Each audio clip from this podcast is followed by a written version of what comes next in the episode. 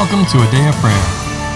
Jesus said, I am the way, the truth, and the life. No one comes to the Father but through me. Together, let's engage in relationship with Christ through prayer, faith, and His Word.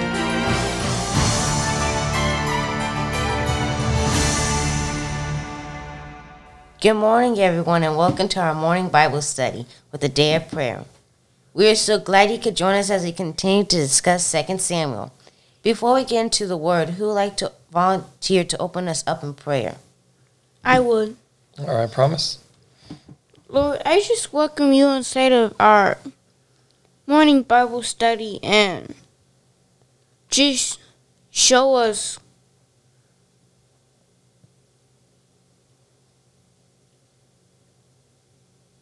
your ways. New Jesus, amen. Amen. All right, so we are continuing in 2 Samuel chapter 18 this morning. Can I get a volunteer to read from verse 19 through the end of the chapter, please? I will. All right, Layla. Then Ahimaaz, the son of Zadok, said, Let me run now and take the news to the king, how the Lord has avenged him of his enemies. And Joab said to him, You shall not take the news this day, for you shall take the news another day. But today you shall take no news, because the king's son is dead. Then Joab said to the Cushite, Go, tell the king what you have seen. So the Cushite bowed himself to Joab and ran. And Ahimaaz, the son of Zadok, said again to Joab, But whatever happens, please let me also run after the Cushite. So Joab said, Why will you run, my son, since you have no news ready?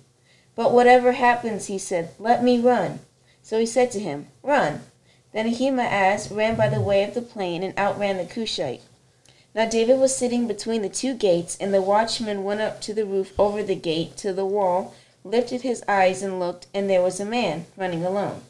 Then the watchman cried out and told the king, and the king said, If he is alone, there is news in his mouth. And he came rapidly and drew near.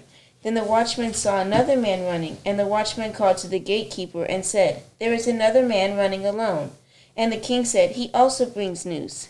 So the watchman said, I think the running of the first is like the running of Ahimaaz, the son of Zadok. And the king said, He is a good man and comes with good news. So Ahimaaz called out and said to the king, All is well. Then he bowed down with his face to the earth before the king, and said, Blessed be the Lord your God, who has delivered up the men who raised their hand against my lord the king. The king said, Is the young man Absalom safe? Ahimaaz answered, When Joab sent the king's servant and me, your servant, I saw a great tumult, but I did not know what it was about. And the king said, Turn aside and stand here. So he turned aside and stood still. Just then the Cushite came, and the Cushite said, There is good news, my lord the king, for the Lord has avenged you this day of all those who rose against you. And the king said to the Cushite, Is the young man Absalom safe? So the Cushite answered, May the enemies of my lord the king, and all who rise against you to do harm, be like that young man. Then the king was deeply moved, and went up to the chamber over the gate, and wept. And as he went, he said thus, O my son Absalom, my son, my son Absalom, if only I had died in your place. O Absalom, my son, my son. Mm-hmm. Okay. What the Holy Spirit reveal to you? And or what questions do you have on that that part, that section of scripture?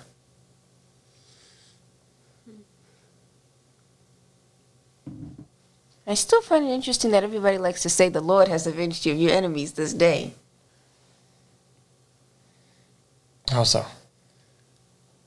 Like they all try to throw that into the mix as though to make it better. Like, uh, you still not being obedient. Like when they were in the cave fighting Saul and said, "The Lord has delivered your enemies into your hand this day." With David, uh, pretty sure it's Joab that said that, or Abishai, one of those two. But they all like to throw that into the mix, especially if they've just done something they know they shouldn't have done. The Lord has avenged you. Something like what we do with our siblings. I do with my siblings. Well, Kyla said, or try to pawn it off on somebody else instead of taking responsibility for something I did or said, or took part in, per se. And how come Joab lied? Explain. You shall not take the news this day, for you shall take the news another day. But ye shall take no news because the king's son is dead. But then he goes and tells the Cushite to go tell David the news of what he saw, and he knows that Absalom's dead. So why did Joab do that? Uh, Okay, Kyla. I had the same thought process, but what I noticed was that Joab was trying to spare Ahimaaz, Ahimaaz, his life and sending someone else because up until this point, David was prone to moments of anger and suddenly killing a person when they brought news of his enemies being slain in such a manner. So he sent someone else, a foreigner, to go take the news because he was disposable in Joab's eyes. But if the priest died,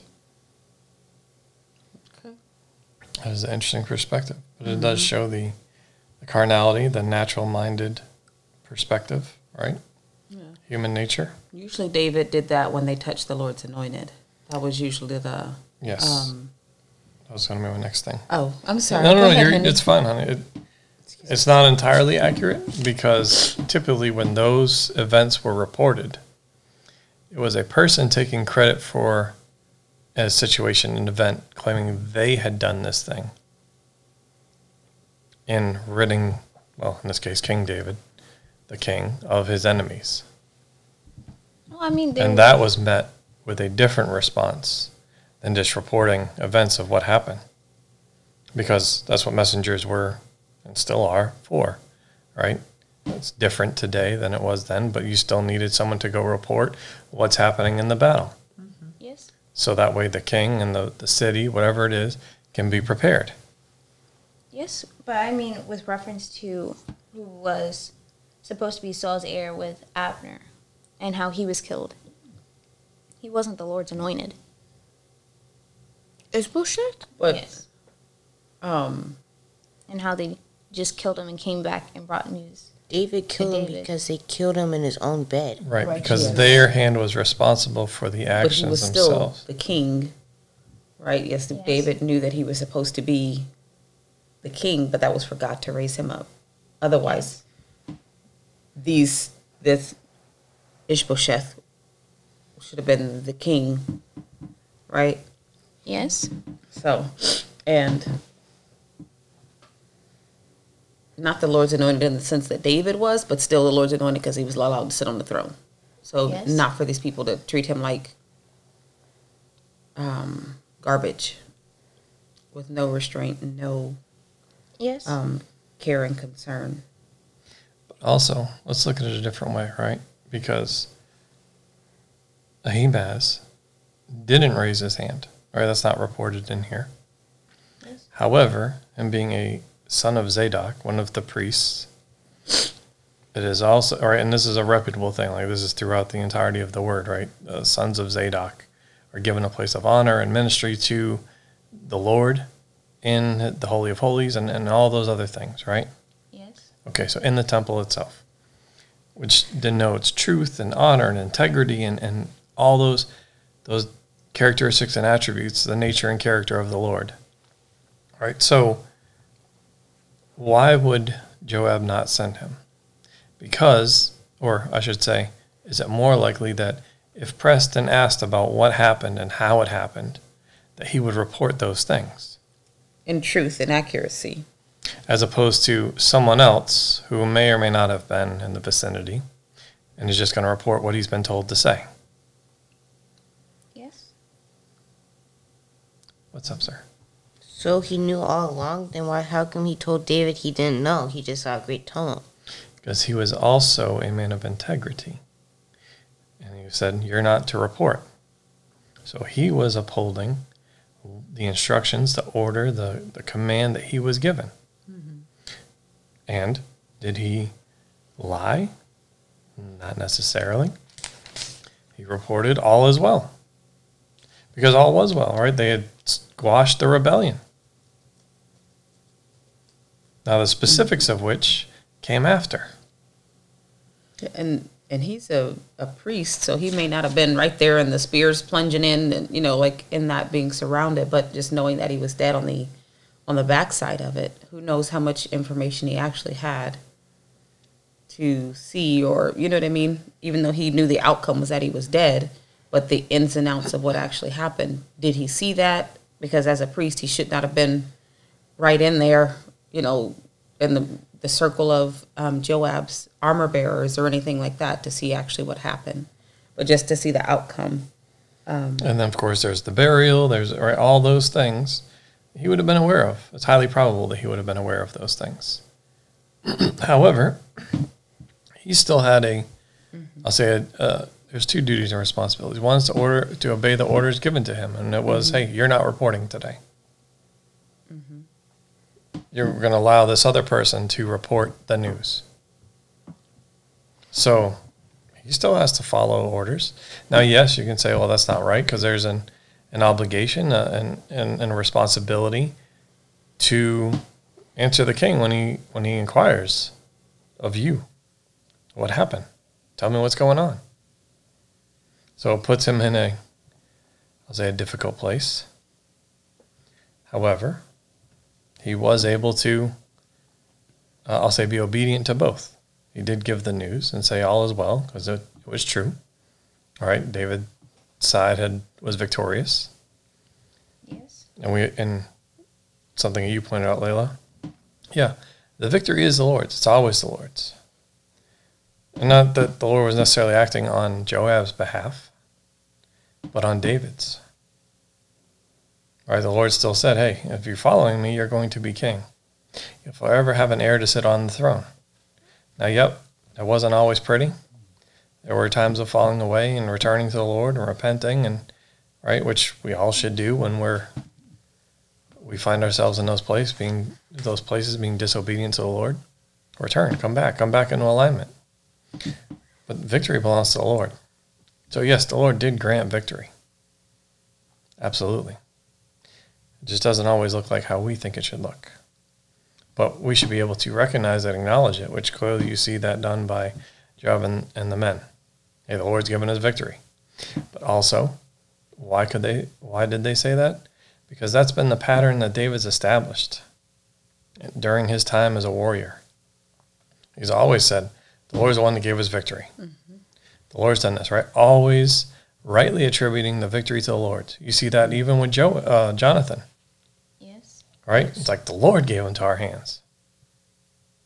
Okay, so you see that um, that pattern established, where people are, are able to recognize, or, or maybe not recognize, but at least state accurately, "Hey, the Lord did this for us.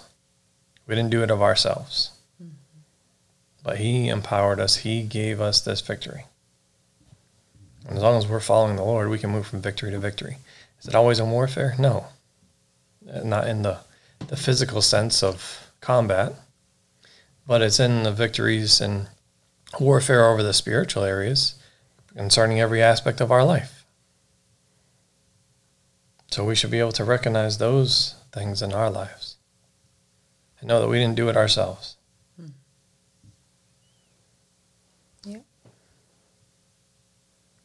Anything else?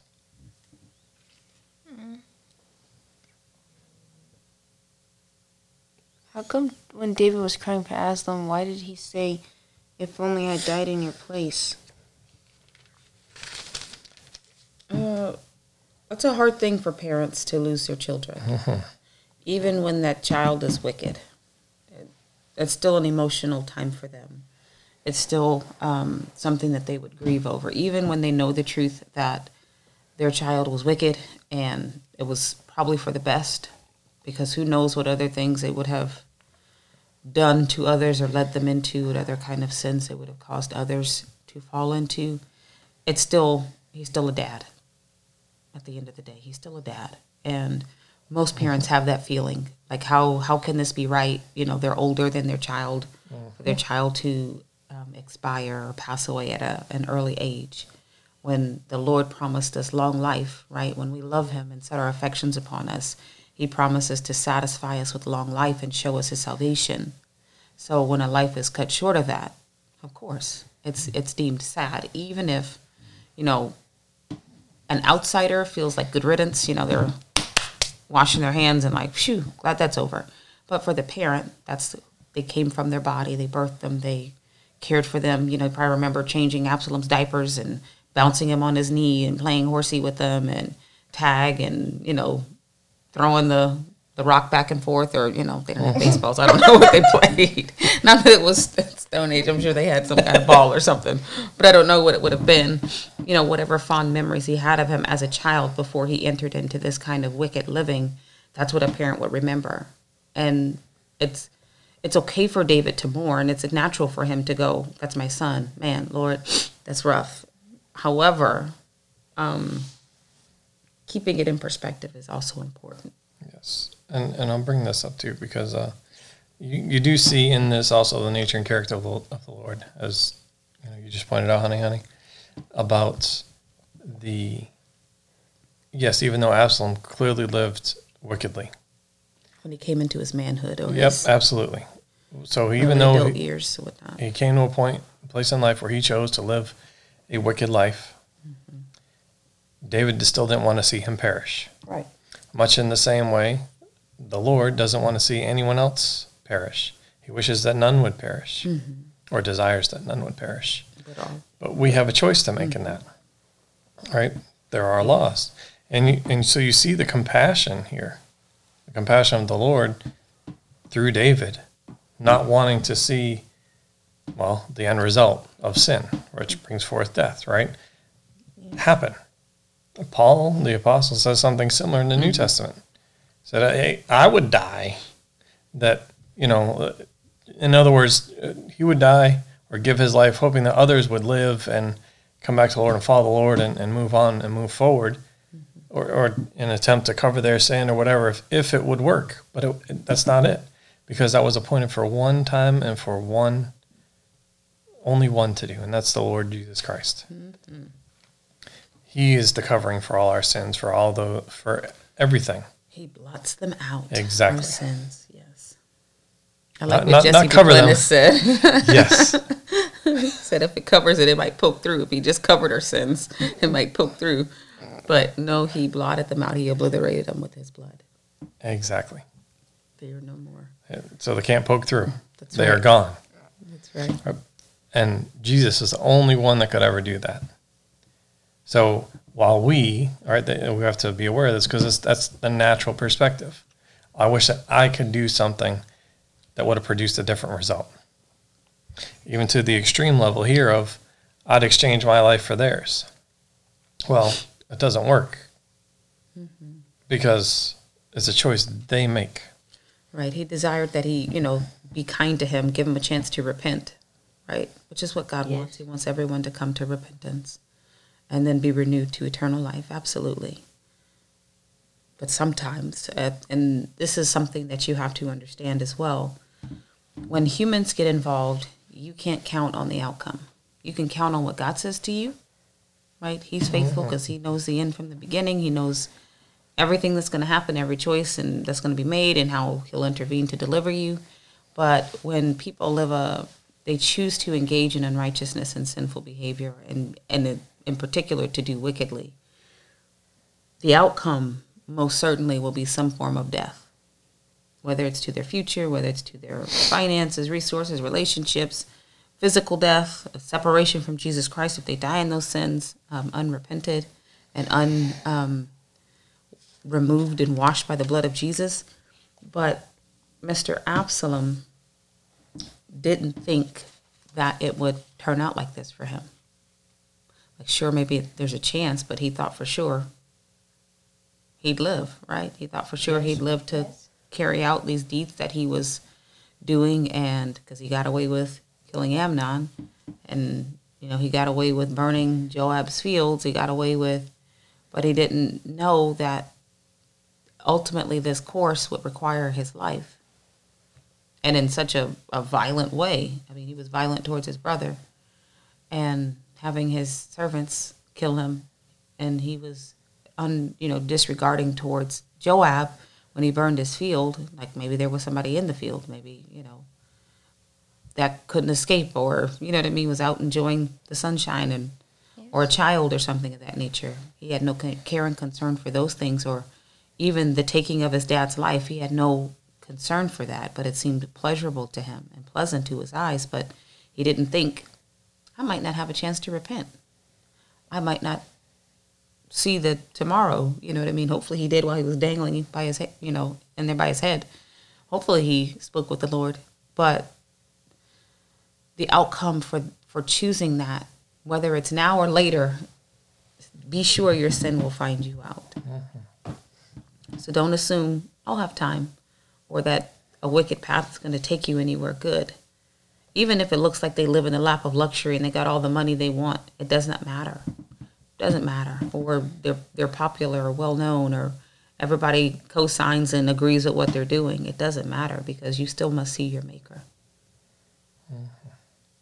Who is Jesus Christ. We still must stand before the judgment seat, right? Yes. So keep that in mind. Absolutely. What else did anyone, did the Holy Spirit reveal to anyone about this section of Scripture?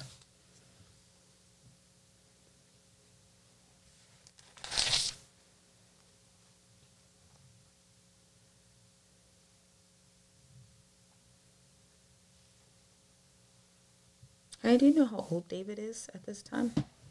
I want to say late 50s, close to 60, okay. because he'd been anointed for 40 years, right? That's We read a few chapters back how in the 40th year, uh, it wasn't 40 year, year of ruling, but 40th year of uh, being anointed. So it has been some time.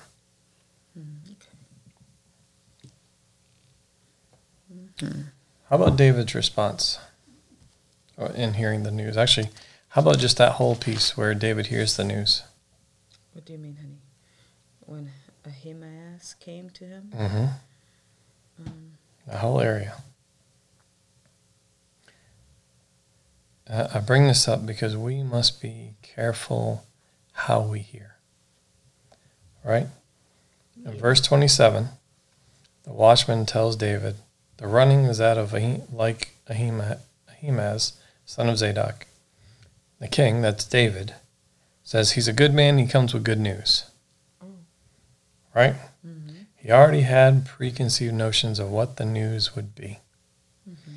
So, Ahimaaz, when you actually look at what he says, he said, Blessed be the Lord your God, who has delivered up the men who raised their hand against my Lord the king. Mm-hmm. Technically, He told him right he told him the news. David didn't hear the message in there. Hmm. Immediately, right? Just not long after, Ahimaaz is still there. That's why he says, Hey, hold on, wait here. And then the Cushite comes. Hmm. And then he says more directly, all right, they made the enemies of my Lord the king and all who rise against you to do harm be like that young man. And then it finally sunk in.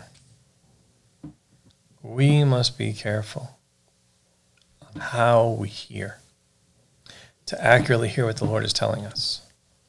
Not going with preconceived notions or what we think it's going to be. Because clearly in here, he, he wanted Absalom to just be captured. Right? You, you can you can almost feel that. Right? That was also in the instructions. Hey, treat him gently. In other words, capture him, don't kill him. But that's not what happened. And I'm sure, as we talked about yesterday, even deep down, he knew that was going to be the case.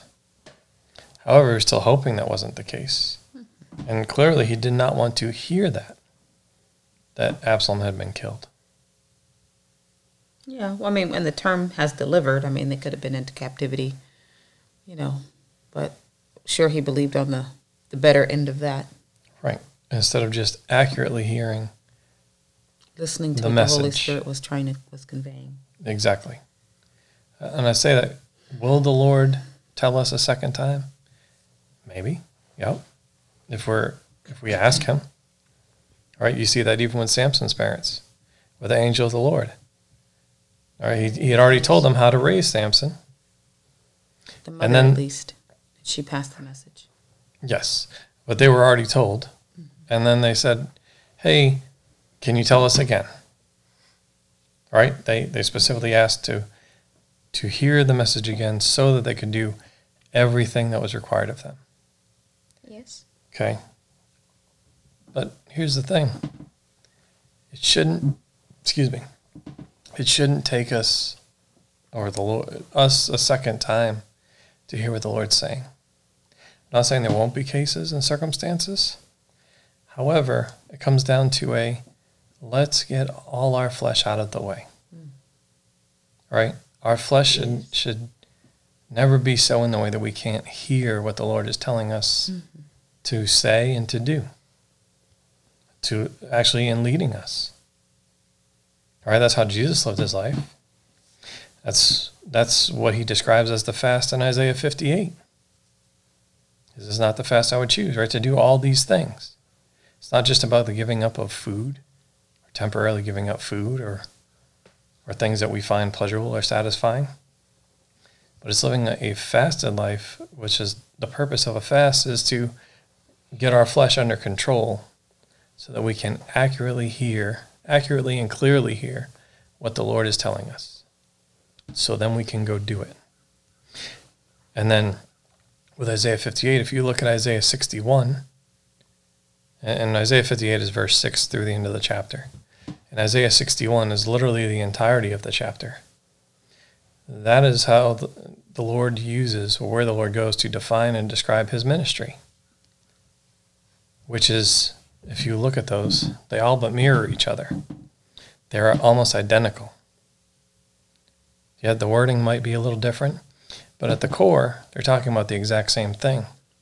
So it's not just about fasting and, like I said, the temporarily giving up of things that we desire or our flesh desires that we find pleasurable, but it's about living a fasted life, a, a life that is under control and submission to the Lord Jesus Christ so we can accurately and clearly hear what He's telling us and then go do the things that He has told us to do and say so that we can have the results that Jesus had. It is that type of life and lifestyle that's required for us to live. Right? Because Jesus is our pattern and example, and that's how he lived his life. Much in the same way we should live our lives. That exact same way. Now, yes, David clearly was still dealing with some stuff here, but these things are written so that we may learn, so we may know, so we may understand. And just like we have been talking, right? When you observe your siblings making mistakes or things that right create pain or difficulty or whatever in their life, we can either repeat them or we can learn from their obs- from observing what happened and we can change our attitudes, behaviors, mindsets, bringing, submitting the flesh, bringing it under control, buffeting it, in order to carry out all that the Lord has for us to do, Yes. so that He may be glorified. So I just want to point that out because it's important. It's extremely important. I remember being at a place and and there was a, a, a prophet and he, he's made the someone made the he brought a, a word of the Lord and someone made the comment about how they'd received that that word twelve times in the past. And and the man said, you know, he had to catch himself. It was it was like everything in him was screaming, "Well, then why haven't you done it?" What was the point of hearing the word to then not act upon it, not do what the Lord has instructed you to do? Right? Yes. Not take it to heart, not not meditate on it, not bring it before the Lord. I know you're telling me this. All right, explain it to me in greater detail. Teach me. Show me your ways in this. Yes. So I bring that up as a for because this is an important lesson for all of us and how we should conduct ourselves in our lives. Okay? Yes.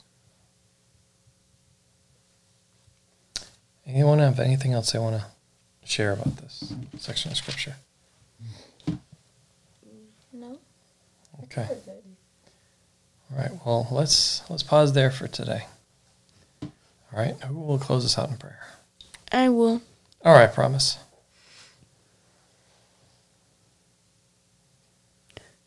Lord, I just thank you for giving us a chance and everything and explaining your word to us so that we can do things your way. In the name of Jesus, amen. Amen. Well, we love you, and we we love you, and we're praying for each and every one of you. All right. Whether we know you in your name or not, the Lord knows you. So we're keeping you lifted up. We love you with all the love of God, and pray that you have a wonderful and blessed day. God bless you. Bye.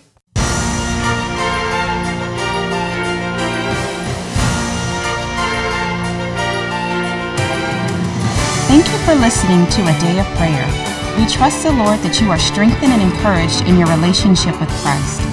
Visit us on our website, adayofprayer.org, where you can check out our blog, find additional study resources, or shop the official A Day of Prayer store. Remember, Jesus said, I am the way, the truth, and the life. No one comes to the Father but through me. So until next time, take care and God bless you.